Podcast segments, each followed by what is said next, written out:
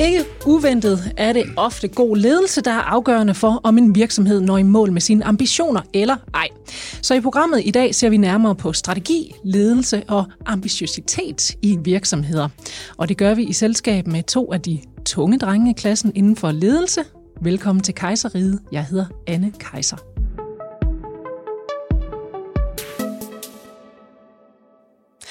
Og de øh, to omtalte tunge i selvfølgelig overført betydning. Herre, det er Anders Dam, ordførende direktør i Jyske Bank. Velkommen til dig. Tak for det. Og Lars H. Nielsen, ledelsesrådgiver og strategifacilitator hos Olympik. Tak. Velkommen til programmet. Tak. Og Lars, det er også hos dig, at vi lige øh, starter programmet i dag. Øh, og det største, og kan man sige ret omfattende spørgsmål, øh, det er, mm, hvad du sådan ser som det altafgørende for, om en virksomhed lykkes eller ej. Det altafgørende. Det er et godt spørgsmål. Øh, jeg tror, det altafgørende. Det kan opsummere at sige, at man skal have det fælles sigtepunkt. Man skal vide, hvor man skal hen. Og i sådan typisk strategitermer, så kalder man det, at man skal have en vision, og man skal også have en mission. Men vision og mission er ikke sådan et rigtigt ord, man bruger mere. Jeg kan bedre lige at sige, at man skal have en overordnet ambition. Det er altså noget, man gerne vil hen til. Og den der ambition må meget gerne være på rigtig, rigtig, rigtig højt niveau. Jeg plejer at kalde det på crazy level niveau. Og det vil sige, det hvis, sige? Jamen det betyder, at hvis du kan se den fulde implementeringsplan, allerede når du lægger planen, så er du ikke ambitiøs nok. Fordi så gør du bare noget mere af det, du plejer at gøre. Mm-hmm. Men hvis det der høje niveau, som vi taler om, at, at det er attraktivt nok, så skal du også nok finde, så skal du nok finde en vej derhen til. Og for at finde den der vej, tror jeg, det er rigtig, rigtig vigtigt, at man taler både til hjerne og til hjerte. De fleste af os bliver heldigvis forelsket med hjertet, øh, og så finder man noget fornuft, der kan understøtte det. Og man, der er også masser af forskning, der viser, at når man, når man føler noget for et eller andet, så finder man en argumentation, der passer til det. Mm-hmm. Et argument, noget rationale, noget fornuft, der passer til det. Så sæt bare ambitionerne højt, højt op, men sørg for, at det er noget, man virkelig ser frem til, og så tal til både hjerne og hjerte. Anders Dam, Øh, du har øh, været i selskab med Lars H. Nielsen her i en del år. Siden 1991, er det ikke rigtigt, øh, Lars? Cirka? Jo, det er bestemt. Faktisk 90, tror jeg. 90. Siden 90, ja. Så det er efterhånden nogle år, og I har ja. haft et uh, tæt samarbejde. Uh, og der er jo naturligvis mange måder, man kan have ambitioner på. Uh, og som uh, ordførende direktør for Jyske Bank, så har du uh, ambitioner for banken. Håber i hvert fald, det tillader jeg mig at, uh, at konkludere, ellers så må du jo rette mig, hvis ikke det er noget, du uh, bruger så meget. Men hvor vigtigt er det for organisationen, at ambitionerne forplanter sig ned igennem fødekæden, så at sige? Det er helt vildt vigtigt.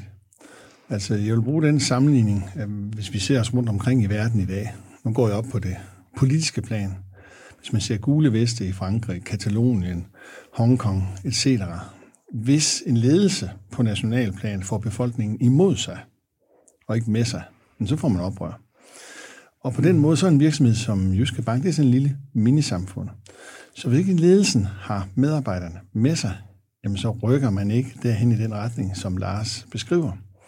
Vi vil godt tilføje en ekstra dimension til det, Lars han siger, for han har fuldstændig ret. Man kan kalde det ambition, man kan kalde det mission, vision osv. Man kan også kalde det et proaktivt mål, som mm. vi gjorde for mm. jeg er snart 30 år siden. Ja.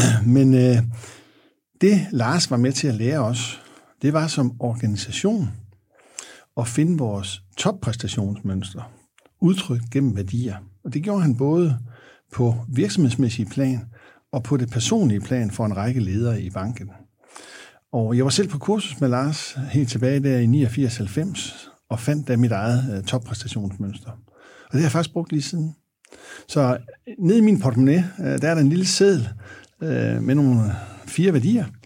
Så hvis jeg engang imellem er i krise, føler jeg er i krise sådan personligt, der er noget, der ikke rigtig lykkes for mig, så tager jeg lige den frem, og så kan jeg se, hov, det er en af de fire her, jeg ikke lige i øjeblikket øh, lever op til. Og det er jo ikke, fordi man skal rende og lave toppræstationer dag ud og dag ind, men det er for, man situationsbestemt ligesom i sportens verden, mm. skal kunne lave en toppræstation. Fordi du kan ikke lave toppræstationer til hver eneste træning, men når det er kamp, det afgørende kamp, der skal du kunne top. Mm. Og helst under hele kampen, ikke? eller hele roturen, eller hvad det nu kan være. Hvad står der så på den her lille... Nej, den holder jeg for mig selv. Jo, der pokkers. Det er en uh, national hemmelighed. Bankhemmelighed. og så må du slå os ihjel, hvis det bliver udgivet som podcast. Så det skal vi ikke uh, ud i. Men uh, Anders Dam, hvordan nærer man så sine medarbejderes ambitioner? Jamen, hvis man sammen med en ledergruppe, som jo hele tiden har kontakt øh, igennem systemet, kan få formuleret et fælles mål, som er attraktivt at gå efter, og som man føler, der er opbakning til, og som man kan forklare andre mennesker, jamen så bevæger systemet sig ikke nødvendigvis i takt, men så bevæger det sig i den retning. Mm. Og det kan være små øh, delmål, det kan være større, længerevarende mål, fordi verden er blevet mere turbulent, end var, øh, da mm-hmm. Lars og jeg mødtes. Der kunne vi sådan lægge treårsplaner, og så nå dem. Den går ikke I øjeblikket, længere. Nej, det gør den faktisk ikke. Altså i øjeblikket, der er vores planlægningshorisont øh, kortere. Men øh, lad mig give dig et eksempel på, på to øh, situationer øh, i år, hvor vi har haft en vellykket kommunikation, og en ikke vellykket kommunikation omkring øh, ting, øh, vi havde sat os for i ledelsen. Lad os tage den ikke vellykkede først. Vi havde igennem halv til tre kvart år tweetet om, øh, Peter Sleit og jeg, om, at øh, vi ville skille øh, Visa-dankortet op i to kort, mm. Visa-kort og et dankort. Og der var ingen reaktioner. Og så giver vi et større interview, heller ikke blandt medarbejderne, og vi har også fortalt om det og så videre. Så giver vi et større interview, jeg tror det er Jyllandsposten i starten af året, og så brød helvede løs omkring os. Masser af politiske reaktioner, masser af reaktioner fra detailhandlen og så videre, og vores kunder reagerede også på det, og medarbejderne blev overrasket. Ligesom ved et angreb, hvor hjemmeværende ikke var på plads. Øh, men det fik vi så stavlet på plads i løbet af nogle dage, fik argumentationen på plads og fik stoppet blødningen. Men det var sådan et eksempel på, hvor vi ikke havde tilstrækkeligt analyseret på omverdenens reaktion. Omvendt, da vi går ud med negative renter, øh, som en konsekvens af, at vi tror, at det her det fortsætter længe, det vil jeg tillade mig at betegne som et vellykket eksempel på en kommunikation, hvor medarbejderne var med, hvor medarbejderne sad klar ved telefonen, og hvor vi faktisk ikke har haft nogen kundeklager, men tværtimod forståelse, og som på mange måder har genstartet vores forretning. Og det er fordi medarbejderne er i synk med, overensstemmelse med, de kan godt se, at det her det er nødvendigt, de er velforberedt til det, og så går de efter det. Så det er også deres ambition, kan man sige, om at lykkes Jamen, de kan jo godt her. se, at forretningen ikke hænger sammen. De har jo afdelingsregnskaber, som de går igennem på månedsbasis og så videre. Og de, skal, de ved jo godt, at der skal være en mening med tingene, ellers så lukker det her. Mm-hmm. Og det er bare rart. Altså sådan en simpel ting som at vide, at der skal være sammenhæng mellem indtægter og udgifter, det er selvfølgelig også en drivkraft. Hvis så man ser på, øh, der er personlige ambitioner, og så er der ambitioner sådan på lidt højere plan på, på øh, virksomhedens vegne. Mm-hmm. Hvad vægter du så højst for dine medarbejdere? Er det, at, deres, at de har ambitioner på deres egen vegne, eller på virksomhedens vegne? Jamen, der skal være plads til begge dele. Øh, Vi skal have plads til dem, der vil frem i bussen, og der skal også være plads til dem, der bare gerne vil spille den samme øh, plads på holdet øh, hele tiden. Det skal der være rammer til, det skal være uddannelse til, det skal afsættes ressourcer til. Men det er klart, stikker du helt af i forhold til virksomhedens overordnede mål, altså hvis nu det var fodbold, og man hellere vil vinde cricketmesterskabet, jamen så skal man nok finde en anden, en anden klub at spille i, ikke? og sådan er det også her. Hvis man vil være ejendomsmaler, så skal man ikke spille i Jyske Bank. Øh, så skal man være noget andet. Lars, øh, det, det giver sig selv, at vi skal være ambitiøse for ligesom at, at kunne opnå noget. Øh, der er jo ikke så mange øh, virksomheder, der overlever, hvis de simpelthen har ambitioner om ingenting. Så, så kommer de ikke så langt ud af starthullerne her. Så hvordan, hvordan lander man øh, på det her realistiske ambitionsniveau for virksomheden og sig selv også? Du sagde, man altså stille meget, meget højt, men på en eller anden måde skal det vel også være realistisk? Mm. Og så kommer spørgsmålet jo, hvad er realisme? Og i sådan en foranderlig verden, som vi har i øjeblikket, hvor er morgendagen sjældent er præcis den samme, som den mm. var i måske sidste uge eller, eller sidste måned, så, så bliver tanken, hvad, hvad, hvornår er noget realistisk? Og den rationelle person vil sikkert sige, det er jo, når vi så har lagt alle de der tal sammen, og så kan vi sige, så det nok der, og i gamle dage, så lagde man alle de der tal sammen, og så lagde man 10% på, og så kæmpede man lidt centralt og decentralt, og så landede man et andet sted midt imellem, og så sagde man, fint nok. Jeg tror i dag, så handler det om, at, at man skal turde tænke tanken. Mm-hmm. Og det er ikke nok som at, at bare tænke tanken, for så bliver det jo inde i hovedet. Men præcis som Anders siger, at det er også vigtigt at sætte ord på. Og jeg tror, der hvor man finder realismen, det er, at, at der hvor man kan teste, om man har fundet realismen, det er i det øjeblik, hvor at den øverste ledelsesgruppe, det er sådan typisk, jeg tror i Jyske Bank, så er det små 20 mennesker eller sådan noget, ikke?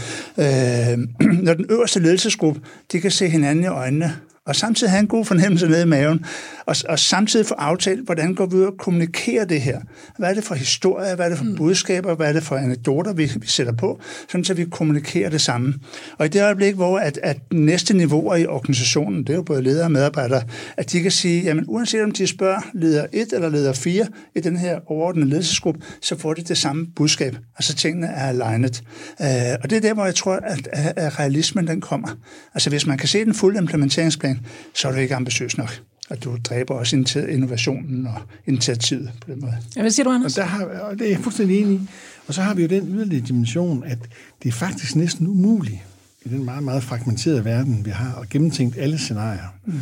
Og der er jeg bare lykkelig over, at vi har dels debrief en gang om ugen, men også det, der hedder ordet er frit, hvor medarbejderne kan skrive, hvis der er noget, vi laver, der er helt tåbeligt. Ikke? Og så får vi rettet ind, og det vil sige, at den alignment skal krydres med en agil, som det nu hedder, altså hurtig tilpasning til nye vilkår.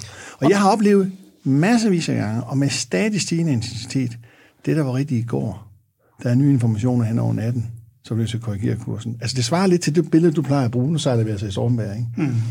Vi sejler ikke stille lige ud af. Derfor skal du navigere hele tiden. Og det skal medarbejderne bare vide. Og hvis det er meget stormvejr, så skal de bare alle ordre, så kan vi diskutere bagefter, når det bliver lidt mere smultværende. Og hvis vi lige skal have, have med til dem, der lytter, der ikke lige øh, er en del af Jyske Bank, ordet er frit, og hvad sagde du mere? Ja, debrief. Altså ordet debrief er frit, vi har på vores frit. intranet, der kan man øh, ja. komme frem med sine synspunkter, og der er aldrig nogen, der er blevet fyret for at komme frem med heller ikke kritisk bemærkning til Nielsen Sart. Tværtimod, vi opfordrer til det, og vi mm-hmm. får rigtig mange guldkorn den vej. Og den debrief, vi har, det er hver uge, når ledergruppen har mødtes, så går de ud og kommunikerer de fire vigtigste ting, der er diskuteret. Det kan være ting, der har været oppe i pressen, det kan være ting af intern karakter osv., så giver vi lige vores bemærkninger med på det. Og det betyder, at når vi ligger på de der knap 100 adresser, eller cirka 100 adresser, så har vi altså via vores tv en sammenbundethed kommunikationsmæssigt, som ikke så mange andre virksomheder har, som har sat sig. Vi har jo sat sig massivt på det her.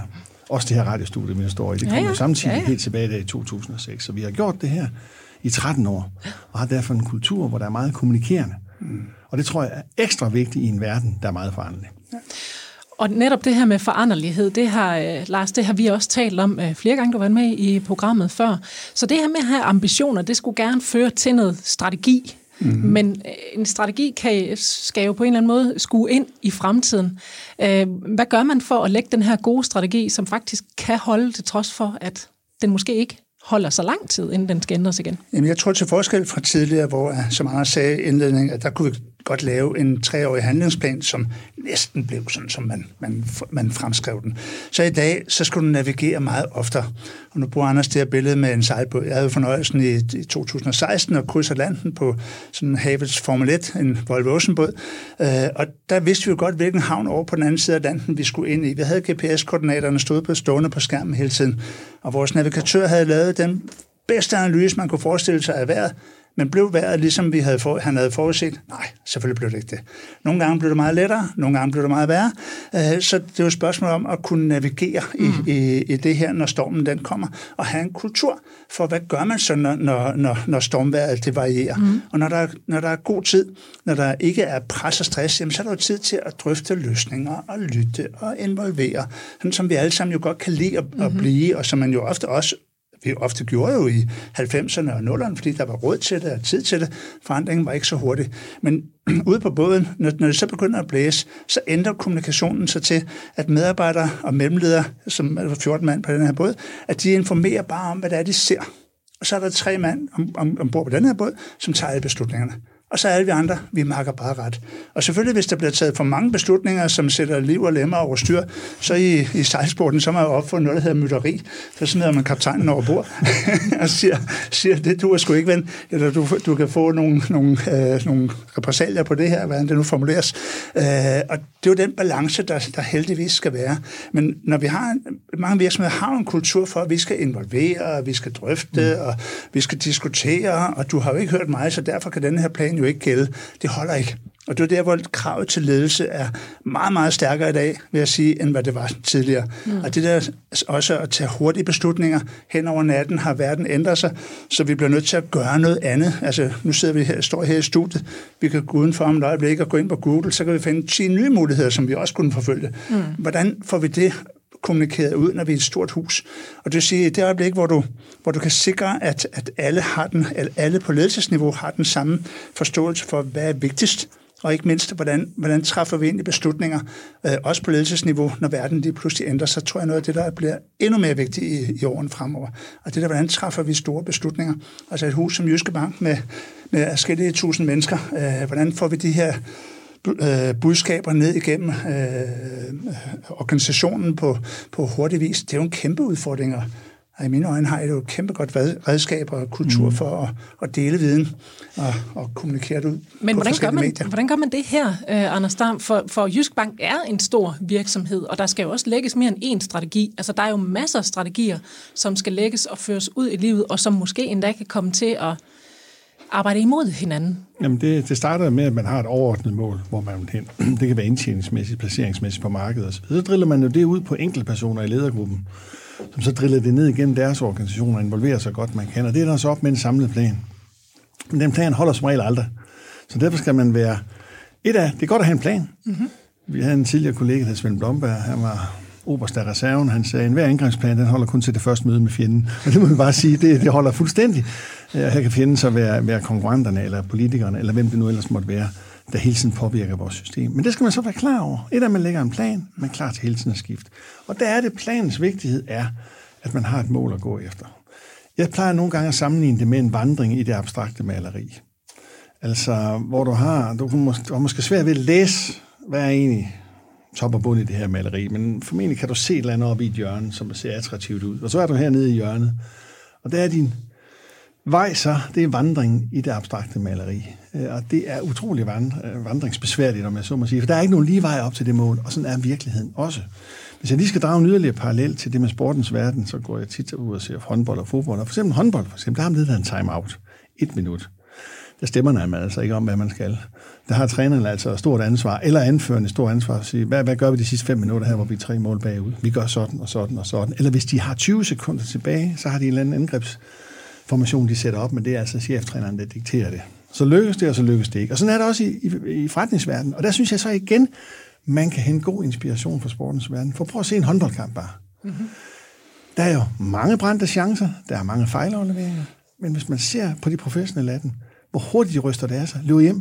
De har ikke tid til hverken jubel over en scoring eller noget som helst, og det minder faktisk om erhvervslivet i dag. Du er nødt til, for du laver små fejl. Videre. Det er ikke noget, når vi dvæler ved det og piller i det overvis. Det slutresultatet. Hvis vi vinder 33-30, så er vi vundet. Men vi vinder ikke 33-0. Det gør man heller ikke i håndbold, det gør man heller ikke i forretningsverden. Så der vil være de her fejl, og der skal være en kultur, hvor der ikke er fejlangst. Og det udspringer også af ledelsen, fordi ledelsen selv, selv siger, og viser jo også, at den begår fejl ikke? i sin beslutninger. Så du skal have en kultur, der er klar til denne meget foranderlige verden, hvor i morgen ikke er som i dag. Og Lars, hvad sker der egentlig, når en, en ledergruppe indrømmer sin fejl? Jamen, så, hvis det er åbenlyst for enhver, at der er noget her, der skulle have været anderledes, så kan man jo kun anerkende og, og, og en vis form for autenticitet kommer jo frem, man kan få tillid til den, fordi vi begår da alle sammen fejl. Vi ja. har alle sammen en fejlaflevering en gang imellem, hvor man tænker, for pokker, hvorfor gjorde du sådan, hvorfor sagde du sådan, og så videre. Og så en gang imellem, så må man sige, det var sommer ikke særlig smart, og så ser jeg på den rette. Øh, længere er den jo ikke. Altså hvis du får den der stolthed og eller ærekærhed, så du ikke kan kende den, så man mister jo tilliden til sådan en menneske. Ikke? Det bliver jo sådan lidt komisk ærligt under, var det ikke Irak-krigen for 10 år siden ja. eller mere. Ikke? Så står der en der og siger, der er ikke krig, og der er ikke nogen fjender her, og det hele bomber omkring ham. Ikke? Det er jo sådan, altså det, fordelen er en, en præmis, vi jo har i dag, det er jo, at den gennemsnitlige medarbejder i de allerfleste virksomheder er afsindigt godt uddannet. De har typisk mindst lige så god uddannelse som dem, der har ledelsesniveau. Så de er jo rigeligt i stand til at, at, at gennemskue, hvad det er, der er op og ned. For 50-60 år siden, så mener jeg, at statistikken siger, at der var omkring 5% af Danmarks befolkning, der fik noget, der lignede en studentereksamen. Og resten, de havde måske en 7. klasse eller 8. klasse og sådan noget. Så de var jo vidderligt mere indsigtsfulde end de andre. Øh, men sådan er verden jo ikke mere. Altså det er jo de, de, stort set alle har jo 13, 16, 15 års uh, uddannelse ja. bag sig, uh, uanset hvilken funktion du har som fuldmægtig i en given filial. Og kan formulere sig både i skrift og tale, og, som jeg Og er vant til at tale op og, og, ja. og så videre. Så du mister jo respekten for en person, der bare står og siger, jeg har ret, jeg har ret, uh, jeg begår aldrig fejl. Ikke? Uh, det holder jo ikke. Det er sådan at miste respekten. Og det er jo så også, der, der, nu taler vi jo sådan på ledelsesniveau, men leder styrer en hel masse medarbejdere. Anders Dam, hvordan forholder øh, I at egentlig til, hvis medarbejderne begår fejl? Jamen, det er jo det samme, når vi selv gør det. Altså, man, retter, man skal ikke sidde og begå den samme fejl 10 gange i træk. Så, så bliver man taget ved at kunne lidt af, øh, for at bruge håndboldsproget. Ikke? Man skal selvfølgelig lære sine fejl og forsøge at træne og gøre sig bedre. Men der er en vis tolerance, og det vi har allerstørst tolerance over for, det er, når man indrømmer, at man har lavet en fejl. Altså nu har vi et stort markedsområde heroppe, som omsætter for over 200 milliarder om dagen. Hvis du nu kommer til at trykke fejl på en jenhandel, og sætter komma mm. forkert, det kan altså godt være mange penge, der står på spil. Hvis du går og putter med det, og vi så efter nogle dage opdager, at du ligger skæv med 10 millioner kroner, og ikke, ikke har fortalt om det, jamen så må du spise din madpakke hjemme. Altså man bliver nødt til at indrømme, når man har lavet en fejl. Til gengæld så står vi også sammen om, for den situation har jeg også oplevet, mm. om at rette op på det. Når vi så har lavet en fejl, tage kontakt til kunden og gå tilbage og lytte bånd og hvad det det kan være. Altså, den tillid skal der være til hinanden, at vi ved godt, at vi alle sammen laver fejl. Kom frem med det, lær af det. Lars, en øh, succes kræver altså en, øh, en stærk ledelse. Hvad, hvad er vigtigt, når man sammensætter sin ledergruppe? Hvis jeg skal opsummere det i et ord, så tror jeg, det er diversitet. Og diversitet kan jo ses på rigtig mange måder. Det er jo yndlingseksemplet at tale om kønsdiversitet. Mm. Øh, det er så nemt at forholde sig til. Men det er jo også, i min optik, så er det jo også diversitet i faglighed. Mm. Det, nu taler jeg først om det her med at tale til hjernet, hjernen og hjertet. Der er masser af uddannelser, hvor man ikke har noget som helst fag, der minder om at tale om følelser og holdninger og hvordan du har det og, og så videre. Så for mange fagligheder er det rigtig, rigtig svært sprog, sprog mm. at tale til folks øh, mavefornemmelse og, og, og det, der sådan skal give passion sammen. Så jeg vil sige, at diversitet, jeg kan godt lide at formulere det sådan, at man skal alliere sig med nogen, som kan noget, hvor du ikke selv, hvor du ikke selv er mesteren. Og hvis vi alle sammen har det sådan i for eksempel en ledergruppe, så skal vi hele tiden stå på tæer. Så skal vi hele tiden gøre os umage for at få lov til at være en del af den her gruppe. Øh, og plus det, at vi har en mulighed for rundt om bordet, den gruppe, man nu sidder i, øh, så har man mulighed for at blive udfordret med nogle spørgsmål, som man ikke selv er i stand til at mm. formulere.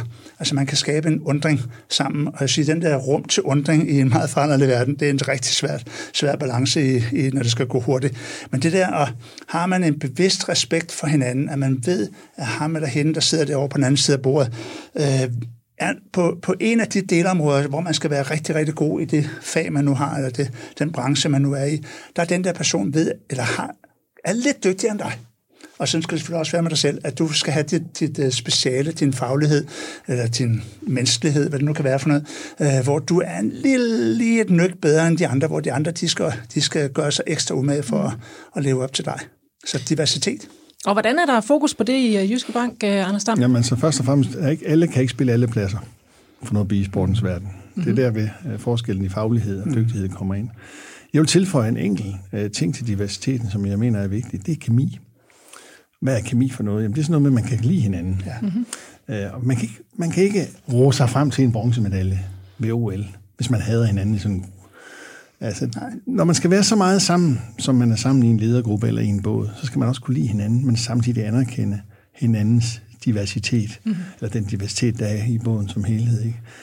Og det synes jeg også, vi har, og jeg ved godt, vi er blevet udsat for uh, kritik af, at vi ikke har, har kvinder nok i ledelsen, men jeg føler, at der er stor diversitet i vores ledelse, selvom det næsten udelukkende er mænd uh, i ledergruppen, men jeg ved, det forandrer sig i løbet af nogle få år, fordi vi er en flok lidt ældre herrer, selvom der er stor diversitet i det. Og så er der begyndt at komme unge ind, og der vil også komme kvinder ind. Bare vent og se. Ja, det, det, det kan du så love os nu, øhm, og det håber ja, mange jo i hvert fald, øh, det har vi hørt i, i, øh, i medierne på det seneste, der er altså mange, der håber, at, øh, at det ændrer sig øh, i den retning. Og der har jo altså været en del drøje hug til Jyske Bank her på det seneste, netop fordi øh, der udelukkende er mænd i topledelsen i Jyske Bank. Øh, hvilke kriterier er, er de her mænd valgt efter? At de personer, vil jeg hellere kalde det, er valgt okay. efter bedste person på jobbet. Og det skal altid være ledetråden. Altså, man kan ikke automatisk blive kvalificeret, fordi man er det ene eller det andet køn, eller har den ene eller anden religiøse opfattelse, eller den ene eller anden hudfarve. Det må være en samlet vurdering af, hvem udfylder jobbet bedst.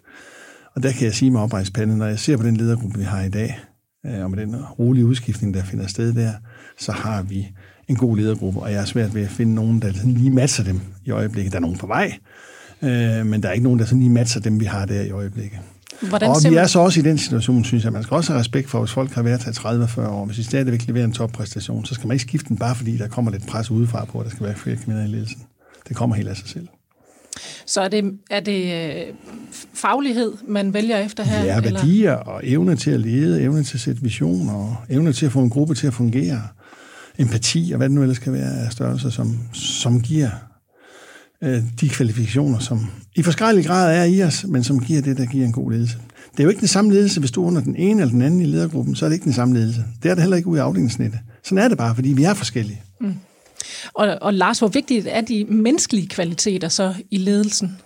Jeg tror, det er, de er næsten mere afgørende end de faglige øh, kvaliteter.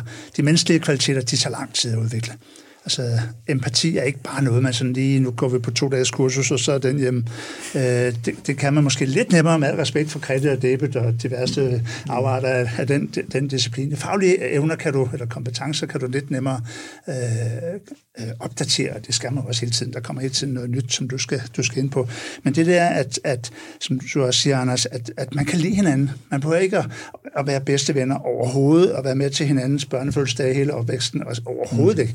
Men det der, at man, jeg plejer at sige sådan, at man, det skal være sådan, at man glæder sig til at skulle mødes med den gruppe. Ja, lige nok. Det skal være sådan, at man siger, ej, hvor er det godt på næste torsdag, eller hvornår det nu er, så skal vi mødes med de der mennesker. De er godt nok drønirriterende en gang imellem, fordi de stiller nogle spørgsmål, der udstiller mig lidt, men det er jo godt, at jeg får de der spørgsmål, og, og jeg lige kan vende tingene med nogle, nogle, øh, nogle ligesindede, hvor vi alle sammen vil hinanden det godt. Og det er nok en væsentlig ting, at, at du skal alliere dig med nogen, der kan noget, som du, som du ikke selv er mesteren til, men du skal også alliere dig sammen med nogen, hvor man vil hinanden det bedste.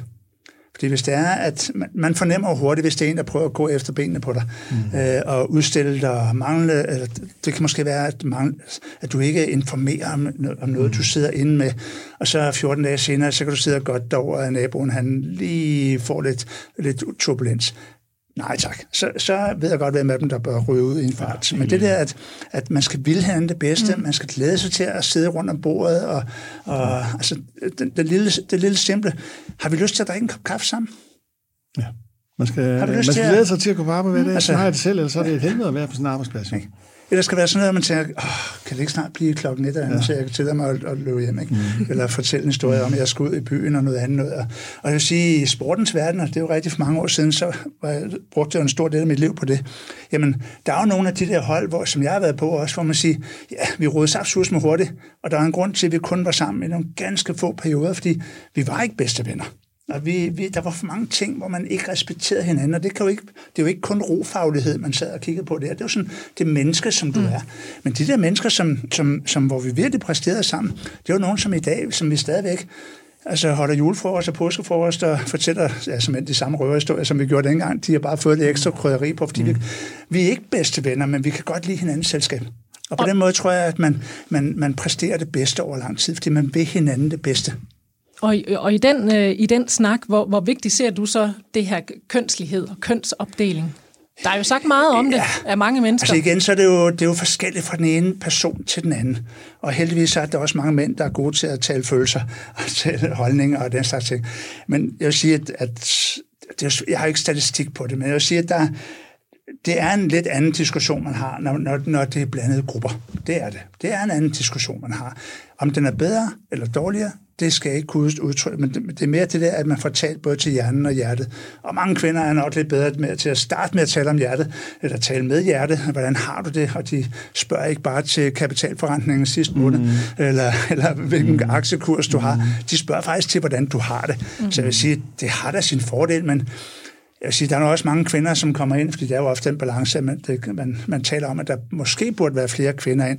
Også mange kvinder, der kommer ind, hvor man tænker, øh, der er ikke nogen forskel til de mænd, som sad i forvejen. Så jeg synes ikke, altså det er jo mere, altså gør, gør grupperne opmærksom på, at det er vigtigt at kunne rumme lidt mere end bare den der faglighed du, om kredit og debit og arbejder af det, som du er blevet uddannet til på et andet tidspunkt, og så også kunne rumme noget andet til de mennesker, som du har omkring dig. Øh, så så det, det giver en anden diskussion. Øh, diskussion men, men selvom du ikke har det i en ledergruppe, så har du jo alt i organisationen. Der er jo cirka 50-50 mm. kønsfordeling her i banken, så den foregår jo på alle planer, ja. øh, de diskussioner der. Mm. Og vi samler så, jo op hele tiden. Vi, vi er jo ikke sådan, vi er både blinde og døve, vi får hele tiden information om, hvad der rører sig mm-hmm. i systemet. Ikke? Så derfor er det også båret op. Mm.